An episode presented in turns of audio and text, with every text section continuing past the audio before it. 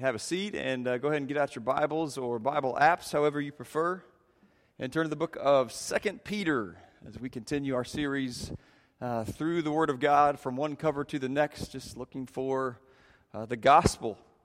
Uh, we see that this is Peter's farewell speech. Notice uh, verse 13 in chapter 1. He says this uh, Yes, I think it is right, as long as I am in this tent. And of course, he's referring to his earthly body. I think it is right to stir up by reminding you, knowing that shortly I must put off my tent, just as our Lord Jesus Christ showed me. Moreover, I will be careful to ensure that you always have a reminder of these things after my decease. Now, history tells us that this leader of the first 12 disciples was killed under Emperor Nero after he wrote this, not, not, not too long after he wrote this. Uh, some accounts say that he was executed upside down on a cross after watching his wife be crucified for her faith.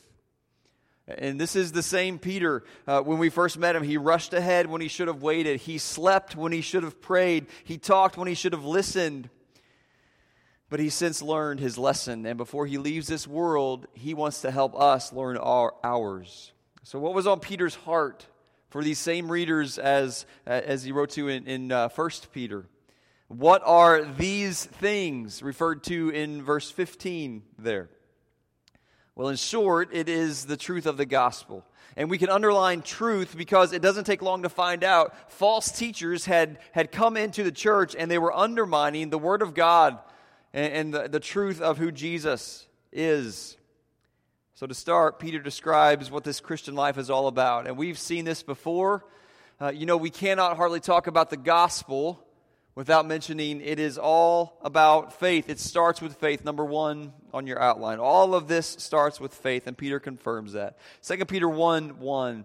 Simon Peter, a bondservant and apostle of Jesus Christ, to those who have, ta- who have obtained like precious faith with us by the righteousness of our God and Savior, Jesus Christ. So you can just follow along in your outline. Notice it is called precious. This faith is precious. That word means of great value and not to be wasted. And notice it is to those who have obtained like precious faith. So, uh, just like Peter and just like the Jews of his time, we too can obtain this great and precious faith. So, the next blank, it is for us. This faith includes us. So, go ahead and, and tell your neighbor that is good news. Listen, for Jesus has opened up to non Jews such as ourselves the truth. And, and this truth should always cause joy and gratefulness in our hearts because we are no longer outsiders. So, do you see your faith as precious? Not to be wasted? Or, or does it kind of sometimes take a backseat to different things? Well, it's, it's really easy for us to do that sometimes, isn't it? Notice this faith is in Jesus. And that's important. This faith is in Jesus Christ. It's important because we can put a lot of faith in a lot of different things. And so Peter confirms here in verse 1 he is, he is God. He is Savior. He is the one who brings salvation. It's Jesus who gives grace. It's Jesus who gives peace. And, church, no one else and nothing can ever do that for us. And so let us never forget where our faith lies. So this faith is precious. This faith can include you and me. This faith is in Jesus Christ, our God and Savior. Uh, this faith comes with power. Look at verse 3. His divine power has given to us all things that pertain to life and godliness through the knowledge of Him who called us by glory and virtue. So we, we see uh, examples of, of power uh, throughout, I mean, every day. So did you know that there are 1 million watts in a megawatt hour? 1 million watts in a megawatt hour. So think about a, a 60 watt bulb only takes 60 watts, but there are a million watts in a megawatt hour. And New York City uses 11,000 megawatt hours per day. 11,000 per day. So that, that's, that's a lot of power. It's kind of impressive, you know. But, but think about this how much power does it take to raise somebody from the dead? Hmm. How much power does it take to raise yourself from the dead? Because that's exactly what Jesus has done.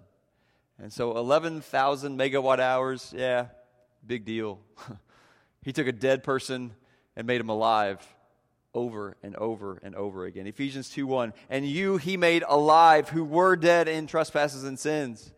And so that is a lot of power. And that is the power behind our faith. The same power that rolled the stone away, the same power is alive in us today. His divine power, verse 3, has given to us all things that pertain to life and godliness through the knowledge of Him who called us by glory and virtue. And so we see this faith is precious. This faith can include you and me. This faith is in Jesus Christ, our God and Savior. This faith comes with great divine power and gives us all things pertaining to life and godliness. The next blank, this faith is backed by God's promises. It's backed by God's promises. So let's read verse 3 again and we'll continue. His divine power has given to us all things that pertain to life and godliness through the knowledge of Him who called us by glory and virtue, by which have been given to us exceedingly great and precious promises that through these you may be partakers of the divine nature, having escaped the corruption that is in the world through lust. So notice that word precious again. Here it is describing the promises of God of great value and not to be wasted. So, where are the promises of God found? in his word, right? They're found right there. And so um, I ask the same question as I asked with our precious faith. Do you see the word of God and his promises as precious? Do, do, do we really see the word of God as precious, of great value, uh, not to be wasted? I will, I may never forget uh, the story of a persecuted believer uh, on the other side of the world in prison for his faith who risked his life just to get one page of the Word of God. One page of the Word of God, and we have access to it at our fingertips. Uh, described in Hebrews 4 as living and giving and powerful and precise, and yet most of us never experience the Word of God like that because we just don't see it as, as precious. And then we wonder why our lives end up in such a wreck. And, and it's not that when we read the word, nothing bad will ever happen. However, the word gives us strength to move forward differently and to see that fire differently. The word will help us sift through the wreckage and, and, put the pieces together. The word will help us see the bigger picture and realize we are not alone. God is faithful to his promises. And so, do you see the promises that we have in God's word as precious? So, this faith, it is precious. Uh, the faith can include you and me. If this faith is in Jesus Christ, our God and Savior, this faith comes with great and divine power that gives to us all things per- pertaining to life and godliness. This faith is backed by God's promises. That leads to number two on your outline. This faith leads to a life change. Faith leads to a life change. Let's pick it up in verse 5. Uh, but also for this very reason, giving all diligence, add to your faith virtue, to virtue knowledge, to knowledge self control, to self control perseverance, to perseverance godliness, to godliness brotherly kindness, and to brotherly kindness love. I like how uh, Warren Wiersbe said it. Where there is life, there must be growth. Think about that for a minute. Where there is life, there must be growth. A baby isn't born and then just stays the same. And remember, in Christ, God has given us all things that pertain to life and godliness. We have everything we need, but are we applying ourselves to spiritual growth? It starts with faith, but notice it said there in verse 7 add to your faith. So it's like Jesus is the roots and he's the trunk, and we grow out from him. I am the vine, you are the vine, and I, excuse me, I am the vine, you are the branches. Remember that from, from John? And so, part of what grows out from that relationship with Jesus is seven things right here, and you can write them down. First one is virtue. This faith leads to a changed life, and virtue is one of them. It means excellence. Uh, to the original readers, it would have meant uh, fulfill your purpose. Fulfill your purpose. And as a believer, our purpose is to know Jesus and to make him known, to love God and to love others. Do you have purpose in your life? Uh, we, we had a, a, great discussion this past Wednesday in our adult class, uh, speaking about Jesus being Lord of, of our lives. See, when Jesus is truly Lord of your life, when you give Him the right to make decisions, and when you truly submit to His leadership, and when you truly desire to do what He wants you to do, there is a fulfillment and a purpose that comes with it. And you most certainly don't have to be a pastor to find that purpose, but you do certainly have to be obedient to what he says. And I wonder how many people are walking around empty and purposeless and without any direction in life because we haven't truly made him the Lord of our lives. These godly traits, they can only be attained through the power we already talked about power through that power of God in our lives, not, not by anything within ourselves. And when we fulfill our purpose, that leads to the next one on the list knowledge. It leads to knowledge. This is a, a growing knowledge. And of course, how do we obtain knowledge? By studying, by studying the Word of God and His promises and the things of God. And like we've seen before, uh, when we start doing that, it saturates into other areas of our lives. And that leads to other things, like number three on the list self control. Self control. Uh, Proverbs 28, excuse me, 25, 28. Whoever has no rule over his spirit is like a city broken down and without walls. Uh, so Paul uses examples of an athlete, a soldier, and a farmer. You may remember mentioning those before. Just like them, we must be willing to sacrifice temporary things for something that is much greater. The next thing on the list is perseverance, or patience, as it is sometimes translated. And of course, uh, Peter just had to put that one in there. Um, when, when I look at the fruit of the Spirit, the one that is most difficult for me, it's patience, but it's written all over the Word of God. Do, do we ever consider our lack of patience as a faith issue. That one, I'm, I'm stepping on my own toes, you know? Do we ever consider our lack of patience as a faith issue? It makes the list here. It makes the list, the, the fruit of the Spirit list in Galatians 5. It's clearly important to God, and it is clearly not natural in my life. And so I have to depend on Him to supply it. James 1 2 through 4. My brethren, count it all joy when you fall into various trials, knowing that the testing of your faith produces patience. But let patience have its perfect work, that you may be perfect and complete, lacking nothing. As a child of God, our trials, those, the, the, the fire that we go through, all those things that would test my patience, they're not working against me, they're working for me. God works through trials, He works all things for good. And according to 2 Peter, patience or perseverance, it leads to godliness. Godliness, the next thing on the list. So think about that for a minute. Is there anything in your life that would not fall under the category of godliness? Yeah, that, that may be a tough question for some of us. And you don't have to answer me. You certainly don't have to answer me, but God's asking the same question. And shouldn't I ask myself that same question every day? If there's something in my life that does not fall under the category of godliness, what am I going to do about it? That's, that's maybe even a more important question. Will we continue to be okay with ungodliness in our lives? Because that is a very dangerous place to be. But, church, I see it all over the place. Godliness, godliness leads to brotherly love the next one on the list. Uh, the word is Philadelphia. It's, it's describing the love between siblings, the love that we should have for each other as siblings in Christ. A little kindness goes a long way. And this Philadelphia, this brotherly love, leads to the last one on the list, which is agape. And, and we're familiar with that word by now. Unconditional, selfless love, whose ultimate example can only be seen in Christ. So, these seven traits, this, this life change, is a result of our faith. We cannot manufacture them on our own. We may be able to for a little bit, but long term, we cannot manufacture them on our own. We will never be able to keep them up. We need the power of God. We need those precious promises of God in order to live for Him and to bring Him glory. So, uh, just re- review here. It all starts with faith.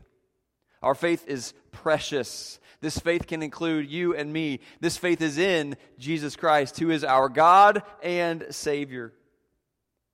This faith comes with great divine power that gives us all things pertaining to life and godliness. This faith is backed by the promises of God. It leads to a changed life.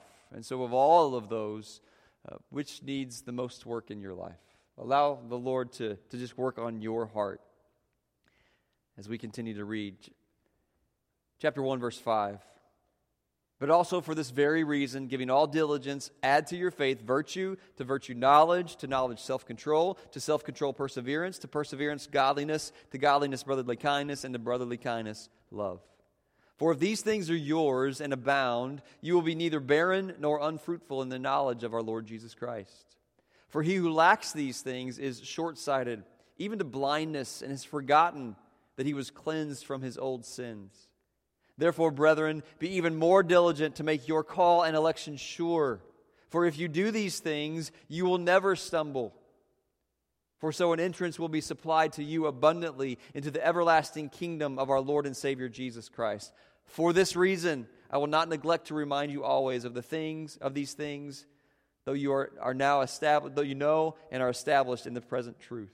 Yes, I think it is right as long as I am in this tent to stir up by reminding you, knowing that shortly I must put off this tent, just as our Lord Jesus Christ has showed me. Moreover, I will be careful to ensure that you always have a reminder of these things after my decease. So remember, uh, these, these false teachers had, had come into the church and we can almost uh, picture it in our minds. This church is meeting and they're reading this letter from Peter. And one of these false teachers, uh, immediately when, when they start reading, they get up and they say, Objection. That's actually the next blank on your outline. This brought an objection. And it was this. Okay, so how do we know that you guys aren't just making all this stuff up? And if you think about it, it's, it's a valid question. what would you say? If somebody, somebody came to you who was not a believer, they knew that you, you claimed to, to trust Jesus, to, to, to be saved, and they ask you, how, how do I know that you're not making all this stuff up? What would you say? See, we don't believe the good news of Jesus just because that's what a good Christian does. Um, the next blank on your outline there is evidence. There is evidence. And, and obviously, there is an entire message, uh, an entire series of messages on, on the evidence of, of why we believe what we, we believe. But just to kind of touch on it, there's physical evidence uh, in the form of manuscripts, archaeological finds that confirm what the Bible says is true. Even though it was written over a span of 15 centuries by many different writers, the message is still consistent. Um, I, I, uh, I was reminded last week um, the different manuscripts, even though they have been, been traced from, from miles and miles, hundreds of thousands of miles apart, they were 99% accurate, 99% the same. And, and I, I, understand that the only difference in the manuscripts it would be like if I said, um, We went to the store yesterday. One of them would say that, and one of them would say, We went to the store Saturday. That, that's the only difference. And so 99% the same. I mean, that, that, that's, that's, that's good. That's, that's really good, you know? We have evidence. This is why we believe the Word of God. Uh, some of the greatest evidence that we have that our story, this, this, the, one we, the one we believe of, of Jesus Christ, is not made up. The next blank on your outline my story. My story. Anyone trying to argue that what I've seen God do in my life isn't true, they're not going to get very far. We could spend all day going around this room sharing our stories, how God has come through and met us in the greatest time of need. There was another in the fire standing next to me. How Jesus has been with us in that fire and storm and trials. Church, your story is a gift. Do you ever think about that? Your story is a gift from God, and only He knows where we would be if he hadn't stepped in. All this evidence, it strengthens our faith. And remember, that's where it starts. And remember all that faith includes that we've already seen here today. Listen, if you couldn't answer that question, if somebody came and asked you, okay, how do I know that all this stuff isn't made up? I want to encourage you to, to, to search it out. Search it out on your own. Start asking questions. Uh, ask myself, ask Kevin, ask, ask godly people among us. Because there, is, there are reasons why we believe what we believe. And if you, if you do that study on your own, uh, it, it will strengthen your faith. So here's Peter's answer to that objection. How do we know it's not all made up? For he says in verse 16, "For we did not follow cunningly devised fables when we made it known to you the power and coming of our Lord Jesus Christ." In other words, we didn't make this up, but we were eyewitnesses of his majesty.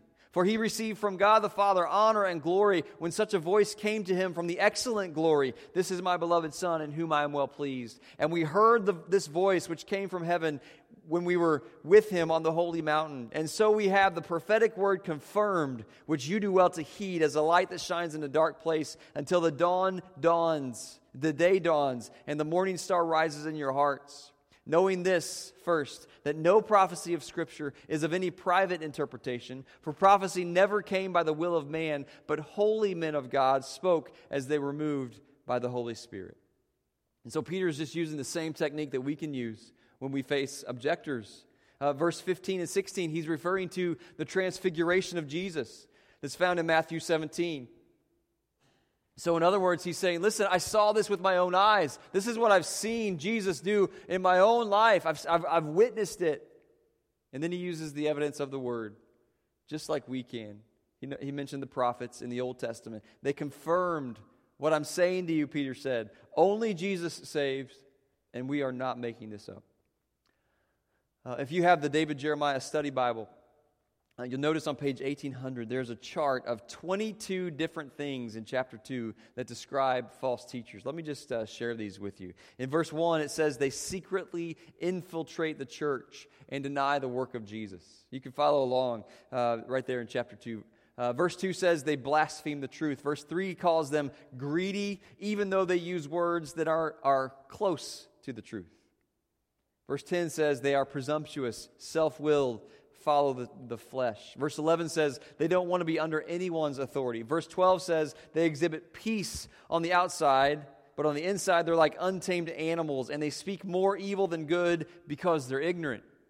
In verse 13, they deceive others. In verse 14, they're full of adultery and cannot cease from sinning, preying on unstable believers. Verse 15, they intentionally speak lies and they are out for monetary gain. Verses 16 and 18, they talk a lot, but they say nothing. Verse 17 and 19, they make huge promises, but they never deliver. And verse 18, they use alluring thoughts to provoke attention from those that listen to them. And so the warning here is the next blanks on your outline.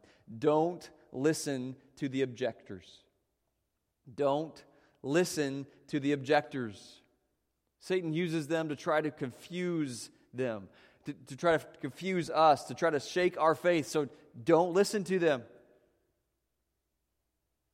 But here's another reality, church. There are ways now to infiltrate the church that don't ever involve stepping in this building. I mean, just, just think about that. I, I'm talking about the, the things we listen to and that we watch if whoever you're listening to doesn't align with Scripture, then don't, don't listen to them. Uh, if they ever, if, even if it makes you feel good, there's a big part of Scripture that shouldn't make us feel good. And that may mean that you need to get a better, better handle on Scripture. But if we just blindly follow someone and never check what they're saying against these precious promises of God that we have in His Word, we could be in danger of falling prey to these false teachers described here so negatively. Is your faith in Jesus or someone on a podcast? Lord, give us eyes to see and resist false teachers. Now, by, by now, in this early church meeting, uh, these false teachers that are among them, they really don't like what they're hearing as they listen to Peter's letter read. And so, again, we can almost uh, see them standing up and saying, Objection! And that's number four on your outline. This brought another objection, a second objection.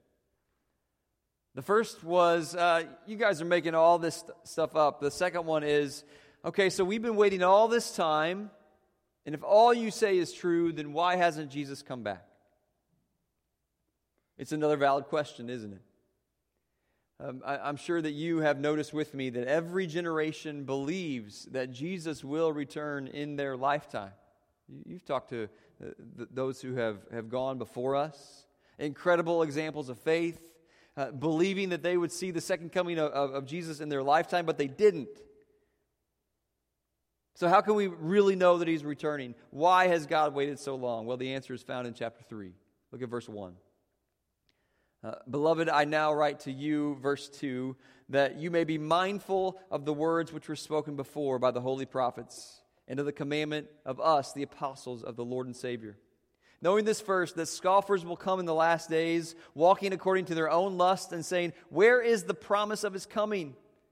For since the fathers fell asleep, all things continue as they were from the beginning of creation. Verse 8 says this But beloved, do not forget this one thing that with the Lord, one day is as a thousand years, and a thousand years as one day. The Lord is not slack concerning his promise, as some count slackness, but is long suffering toward us, not willing that any should perish, but that all should come to repentance. Why has God waited so long for the return of Jesus? Why, why hasn't he come through on his promise yet? Well, it's because he's long suffering. That word right there in verse 9, it means patient. The Lord is patient towards us. So think about this for just a moment. What does it mean to you that God is patient with you? Hmm. That's a, that's a pretty good thought, isn't it? How patient God is with me. To me, that means that He's gracious He's merciful. He's faithful. He doesn't walk out on me even when I turn my back on Him. He continues to love. He continues to pursue. He continues to restore. He continues to forgive. Church, aren't we thankful that God is patient with us? These truths are what the gospel is founded on. And He wants everyone to know these truths. And that's why we are still waiting for Jesus to return.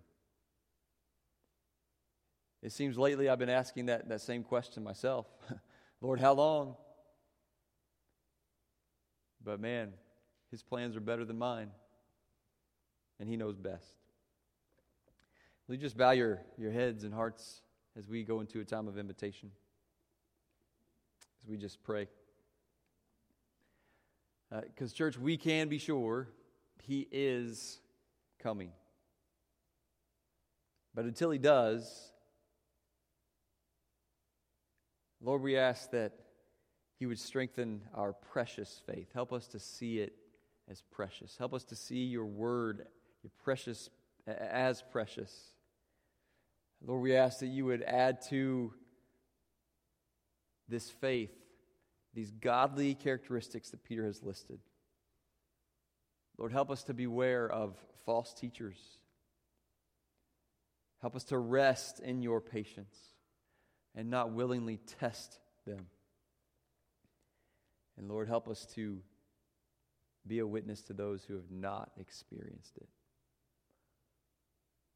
What has the Lord said to you this morning?